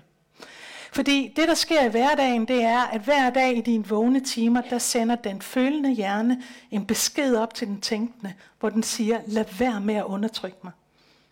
Og hver dag i dine vågne timer, der sender den tænkende hjerne en besked tilbage ned til den røde pil, hvor den siger, du skal gøre, som jeg siger. Og så kan man sige, hvordan arbejder de her to pile så imod hinanden? Hvem er det, der vinder?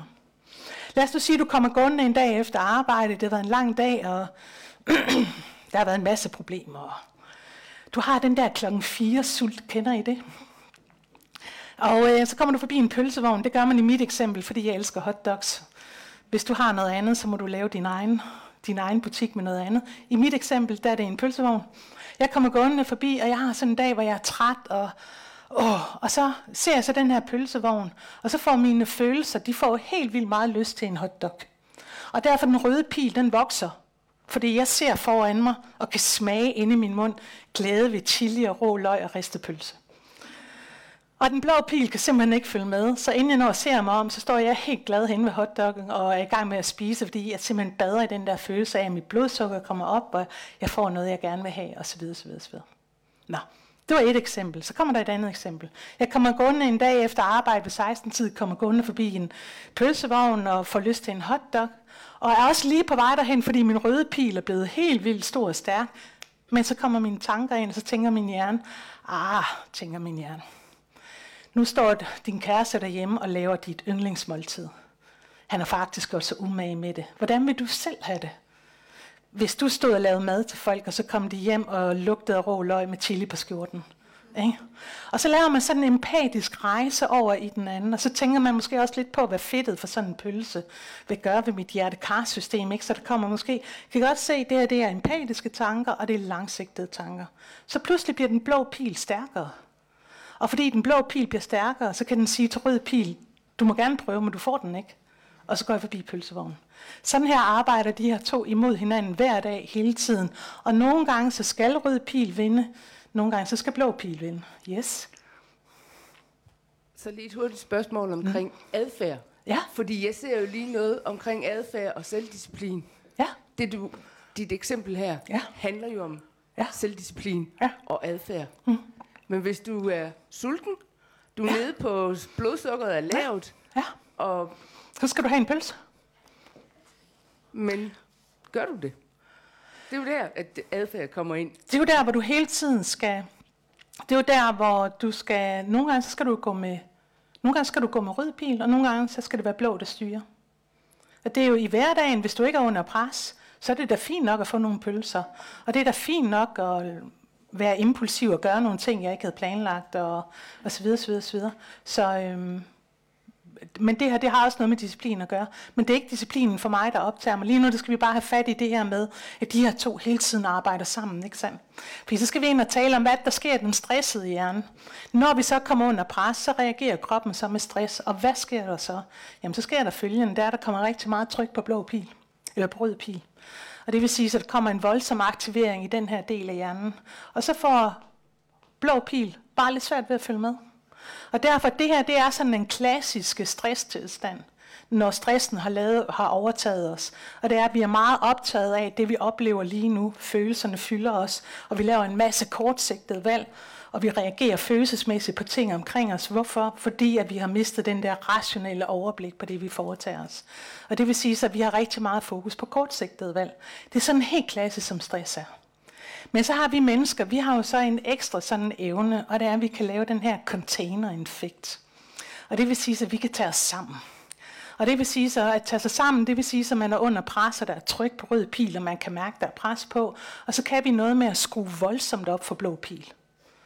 Øhm, og en af måderne, vi kan gøre det på, det er ved, at vi bruger utrolig meget rationalitet. Og det vil sige, at jeg har fokus på mål, jeg har vilje, og så undertrykker jeg mine følelser. Og det kan vi også gøre med den her del af hjernen. Det vil sige, at vi kan simpelthen sende besked ned langs rygsøjlen, hvor vi blokerer alle de nerveimpulser, der kommer op og fortæller os, at vi er trætte, at vi oplever fysisk smerte eller psykisk smerte.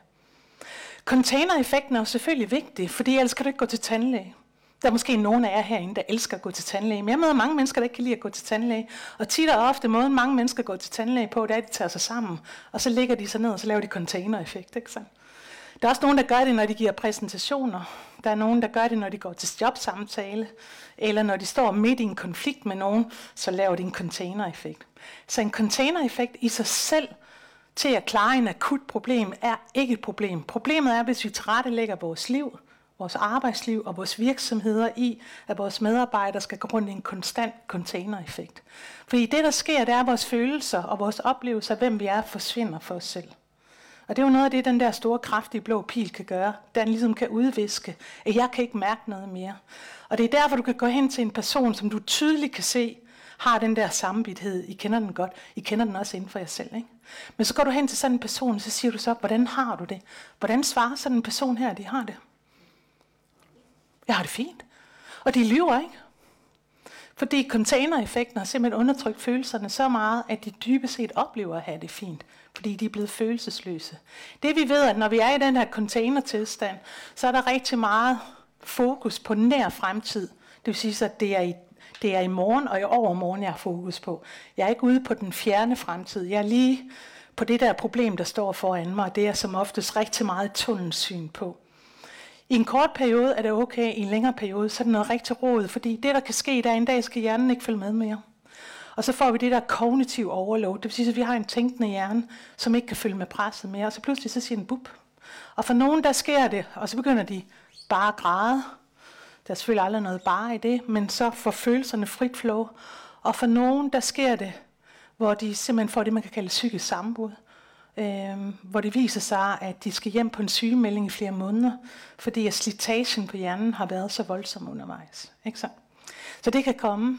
Og det vil sige så, at når det her sker med, at vores tænkende hjerne giver op, og vi stadigvæk er under pres, så kommer vi faktisk til at leve med kun fokus på kortsigtet og følelsesstyret valg. Og alle, som har prøvet at være i den tilstand, og det har jeg selv, da jeg for alvor blev ramt af stress, det er bare ikke et rart sted at være, at man ikke længere rigtig kan tage langsigtet styring over sit liv. Så hvad er robusthed under pres? Jamen, når vi siger robusthed under pres, så anerkender vi, at når vi kommer under pres, så kommer der noget rød pil. Altså vi, vi bliver presset. Der kommer aktivitet i den her del af vores hjerne. Så vi vil selvfølgelig også gerne skrue op fra det mentale.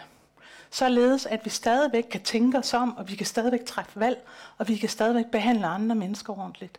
Men modsat containereffekten, så det vi gerne vil med robusthed, det er følgende. Når vi skruer op for blå pil, så vil vi gerne kunne, bevidst, kunne bevare bevidsthed om, hvordan vi har det det er, at hvis jeg er presset, så kan jeg også mærke, at jeg er det. Jeg gemmer mig ikke for min egen sårbarhed. Jeg kan godt rumme, at jeg er det. Jeg kan også beherske og berolige mig selv. Det vil sige så, at jeg begynder ikke at råbe af folk, eller køre hasarderet på motorvejen, eller gøre mærkelige ting, eller sende vrede mails, uden først at have tænkt mig om. Men jeg prøver hele tiden at beherske mine følelser, således at jeg kan tænke og træffe valg. Hvordan vil jeg håndtere det her problem? Hvad er det problem, jeg står overfor, og hvad vil jeg gøre for at håndtere det? Og samtidig med det, der mener jeg, og det er det fuldstændig vigtige kriterie i at kunne være bevidst under pres, det er også, at jeg kan holde, bevare min sociale kompetence. Og det er, at jeg kan lige kan nå at spørge mig selv, når jeg ønsker at svare på en mail, at jeg tænker, hvordan vil du selv have det, hvis folk skrev sådan der til dig? Ja, stop lige optræk vejret en gang, ikke? Øh, og lige hoppe en tur over i andres sko, således at jeg ikke bare går i tunnelsyn på mig og mine problemer. Og sidst men ikke mindst, at jeg kan holde den her fornemmelse ind til at bevare bevidsthed om, hvornår det er tid for genopladning, og jeg også ved, hvad det er, jeg skal gøre. For mig der er det her selve essensen af at kunne bevare robusthed under pres. Og det er der nogle dage, man gør bedre end andre. Øh, man skal ikke kunne gøre det under alt pres. Jeg mener, at livet nogle gange kommer med så meget pres, at det her det smutter for os, og det er der, hvor vi skal hjælpe hinanden. Ikke sandt? Det er der, hvor vi har hinandens ryg. Så når jeg ikke gør det der, så er der en af jer, der går ind ved siden af mig og siger, hov, Birgitte, skal jeg ikke hjælpe dig, fordi den der blå pil, den er vist fløjet. Og det vil sige, så skal vi kode det helt ind til benet, så er det evnen til, selv når jeg er presset, at kunne træffe velovervejet, langsigtet valg, både i mine relationer, men også måden, jeg griber mit arbejde an på. Øh, det her, det har vi allerede talt om. Meget kort. Når jeg arbejder med stress, så arbejder jeg med stress som en tilstand, og så arbejder jeg med stressbelastning, når vi bliver syge af at være i stress og være stresset. Og det vil sige, at jeg inddeler det i tre grader, som har sådan nogle flydende overgange. Ikke? Det er mere sådan en, en grad ting end noget andet. Men jeg kalder det stressbelastning, når vi begynder at blive syge af stress. Jeg har et meget stort hjerte i at få ændret på den terminologi, vi bruger omkring stress. Vi kalder alting stress. Vi kalder tilstandsstress. Vi kalder det stress, når vi bliver syge af det, men det er altså ikke det samme. Tilstandsstress er en ting. Stressbelastning, det er når kroppen ikke kan følge med mere. Og det vil sige, at stressbelastning er lige med akkumuleret skade over tid. Men det kan vi tale meget mere om en anden dag. Når vi taler robusthed, så taler vi altså robusthed inde i de tidlige faser.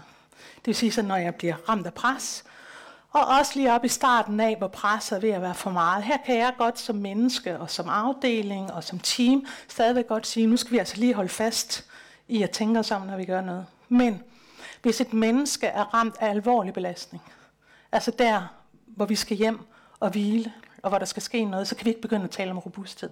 Fordi robusthed forudsætter, at vi har ressourcer. Og det, der karakteriserer en person, der er ramt af alvorlig stressbelastning, det er, at de har ingen ressourcer. Så først så skal de have lov til at hvile og komme sig osv., og, og så kan vi tale om robusthed bagefter. Så robusthed går ikke til hele billedet. Jeg håber, det er, det giver mening. Vi skal lige en grad længere ned, så skal vi have tid til noget dialog. Når jeg sådan introducerer til, hvordan jeg opfatter robusthed er, så bruger jeg altid den her historie. Og I kender den sikkert. Det er fra Hudsonfloden den 15. januar 2009. Der står der 155 mennesker ude på de her vinger og er rigtig, rigtig glade. De er også stresset. Deres hjerte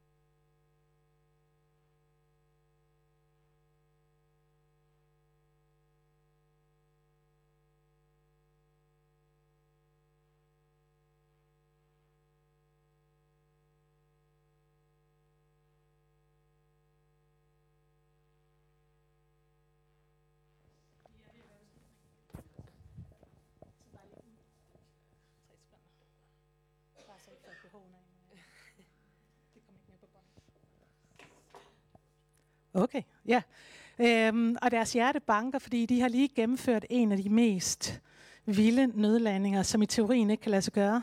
Men årsagen til, at det kunne lade sig gøre, det er på grund af den her herre, Chelsea Sonnenberger. Historien er, at de går op om morgenen fra LaGuardia, og da de kommer op i 850 meters højde, der rammer de en stor flok kanadiske gæs, som går ind i begge motorer, smadrer begge motorer. Og her der ligger de inde over det mest befolkede område i verden, som er New York City, i 850 meters højde med et fly uden motor. Houston, we have a problem. Uh, heldigvis så sad den her herre jo ved rettet eller ved styrpinden. Og det, der lykkedes ham at gøre, det var først af at forstå, at han havde et problem. Forstår jeg, hvad jeg mener med det? Der sidder du og tror, lige om lidt, så kommer stewardessen med min kaffe. Og lige pludselig går du fra den her helt afslappede tilstand til, at du er ved at trække 155 mennesker med dig i døden. Og det har du sådan cirka få sekunder til at prøve at forstå, at det er nu din nye virkelighed. Så skal han jo selvfølgelig som pilot, et er, at han skal erkende det, næste er, at han skal selvfølgelig tjekke, hvad er det for et problem. Er det begge motorer? Kan jeg ikke starte dem igen? Hvor højt er jeg oppe? Og så videre, så videre. Så der kører en masse analyse samtidig. Så forstår han så, gud, jeg har sgu et problem. Så han øh, ringer ned til kontroltårnet og siger, øh, jeg har ikke noget, nogen motorer. Så siger de, gå ned på LaGuardia. Så regner han lidt og siger, det kan jeg ikke. Jeg kan ikke nå frem til LaGuardia. Så siger de så, gå ned på Teterboro. Så regner han lidt. Så siger, jeg kan heller ikke nå Teterboro. Og så ser han så den her lange, våde ting nedenunder sig. Så siger han, det ligner sgu en, øh, det ligner en øh, landingsbane, det der. Den snupper jeg. Og så melder han så til kontroltårnet, we're going down on the Hudson. Så noget, som ikke er blevet fortalt i pressen, det er ikke nogen hemmelighed, det er bare aldrig blevet fortalt i pressen, det var, Chelsea Sullenberger havde aldrig trænet vandlanding. Det var noget, de havde haft oppe som diskussion i en klasseundervisning. Så han skulle også lige ind i hjernen og sige, hvad var det nu, der stod på de slides, jeg blev undervist i? Hvordan er det, jeg skal bryde vandfladen, og med hvor meget tempo må jeg komme osv. Det skulle han også lige nå at repetere. Så skulle han lige nå at tjekke sin egen stress. Så skulle han nå at melde ud i kabinen, brace for impact, og så skulle han ligge an til landing. Fra gæsten gik ind i motoren, til han brød vandfladen, der gik der tre et halvt minut. Jeg har brugt mere tid på at fortælle det. Det gør jeg lidt med vilje, bare så vi får en tidsfornemmelse. Ja. Alle de her processer gik han igennem. Valg, beslutninger, rationelle betragtninger, og så selve landingen til sidst. Da man spurgte ham bagefter, hvordan kan det være, at du kunne det? Så svarede han følgende sætning, og det synes jeg er super vigtigt, og noget, der er meget vigtigt at tage med ud til jeres virksomheder, det er, at han svarer, i 42 år har jeg sat ind på min konto via uddannelse, erfaring og træning. Den 15. januar havde jeg nok til at kunne hæve rigtig meget. Og det betød, at det her det er ikke en helte supermands ting. Det her det er resultatet af meget flid og meget umage af et personligt øh, format, han har, af faglige kompetencer, han har, øh, og en meget stærk moralsk kompas om, at han vil gøre alt for de her 155 mennesker, der sad bag ham, og ikke ramme nogen på vejen. Øh, hvis du har brug for nogensinde at komme i tanke om, hvad robusthed er, så skal du altid huske på den her historie, fordi jeg har, og det er det sidste, vi skal nå nu, øh, bygget sådan en lille model op. Hvad er det, robusthed er? Og hvad er det, man med fordel kan gå i gang med at træne? Øh, jeg har inddelt den tre lag. Det første, det er det, jeg vil kalde robust adfærd. Og det er i det sekund, at der kommer pres på dig. Hvad gør du så? Robust adfærd, det er det, som Chelsea Sollenberger gør fra det øjeblik, at gæsten rammer motorerne, til han er inde på hospitalet for at vide, at alle har overlevet. I hele det her tidsrum, alle de tanker, han gør sig, alle de valg, han træffer, den empati, han holder fast i, det er alt sammen et udtryk for, at han balancerer den her meget stærke røde pil ind i sig selv, og hele tiden træffer gode valg på vej derudad. Så det er, hvad vi gør under selve presset. Motorvejskøen, supermarkederne, når vi skriver mails, når vi har konflikter osv. Det hviler jo, som Chelsea Sonnenberger helt rigtigt siger, det hviler jo på et fundament. Det vil sige, at der er ingen, der kan kræve af dig, at du kan møde et pres robust, hvis ikke du har de faglige kompetencer, de analytiske kompetencer, hvis du ikke har de personlige kompetencer, hvis du ikke har ressourcer til det. Og derfor en stor del af det at oparbejde robusthed er også at tjekke sit fundament. Har jeg det, jeg har brug for i mit fundament? Har jeg fysiske og mentale ressourcer? Har jeg evner? Og så videre. Fordi hvis du ikke har det, når så presset kommer, så er du ikke klædt på til det. Den sidste ting, den bliver tit overset, når det kommer til robusthed. Det er, at robuste mennesker går rigtig meget op i et særligt element. Og det er, at hver gang de har mødt et pres, hver gang de har haft en episode med pres, eller en periode med pres, så vil de altid sørge for at skaffe sig noget tid til bagefter at reflektere over, hvad kan jeg lære af det her? For hvis der er noget, robuste mennesker bare hader, så er det at gentage det samme problem igen og igen, som en hamster i et løbehjul. Det, som man gerne vil, er, selvfølgelig man jo gerne vokse af det. Robuste mennesker insisterer på, at vi godt tage, jeg vil tage med glæde fra, så jeg går gerne i det. Men ikke på den samme måde hver gang. Vi skal lære noget af det. Næste gang skal vi gøre det smartere og klogere. Og så ved jeg, at så har jeg fået noget med mig, der er værdifuldt. Og så skal jeg jo selvfølgelig bruge det igen. Næste gang jeg møder noget præst, der minder om det, der skal jeg selvfølgelig have overskud til at kunne bruge det til at møde den nye situation med. Og det vil sige, at på en eller anden måde, der skal jeg skaffe mig selv et rum til at reflektere, både efter jeg har oplevet det, og inden jeg begynder at agere i den nye situation, så jeg får min læring med mig.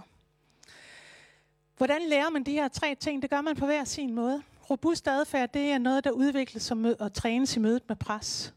Det er derfor, at når soldater skal lære at bevare hovedet koldt, så laver man skydebanetræning. Når kirurger skal lære at bevare hovedet koldt, så opererer de på dukker og på lige og alle mulige andre, så de lærer den rigtige måde, inden det for alvor går løs. Men det er den der måde, at vi træner vores evne til at kunne håndtere det. Det er også det, vores børn skal lære mens vi vokser op. Vores hjerne er jo først færdigudviklet, når vi er 25. Så hele vejen op til de 25 er en lang rejse op imod at kunne bevare det mentale overblik, når vi bliver presset. Lære at vokse, det er jo noget, vi gør efter og før. Og sidst men ikke mindst, det er et robust fundament, det bygger vi op i hverdagen. Det er de vaner, vi opbygger i hverdagen. Måden, vi passer på os selv og vores relationer omkring os, og særligt på de hverdage, hvor ingen problemer er. Det var ordene omkring robusthed i dag.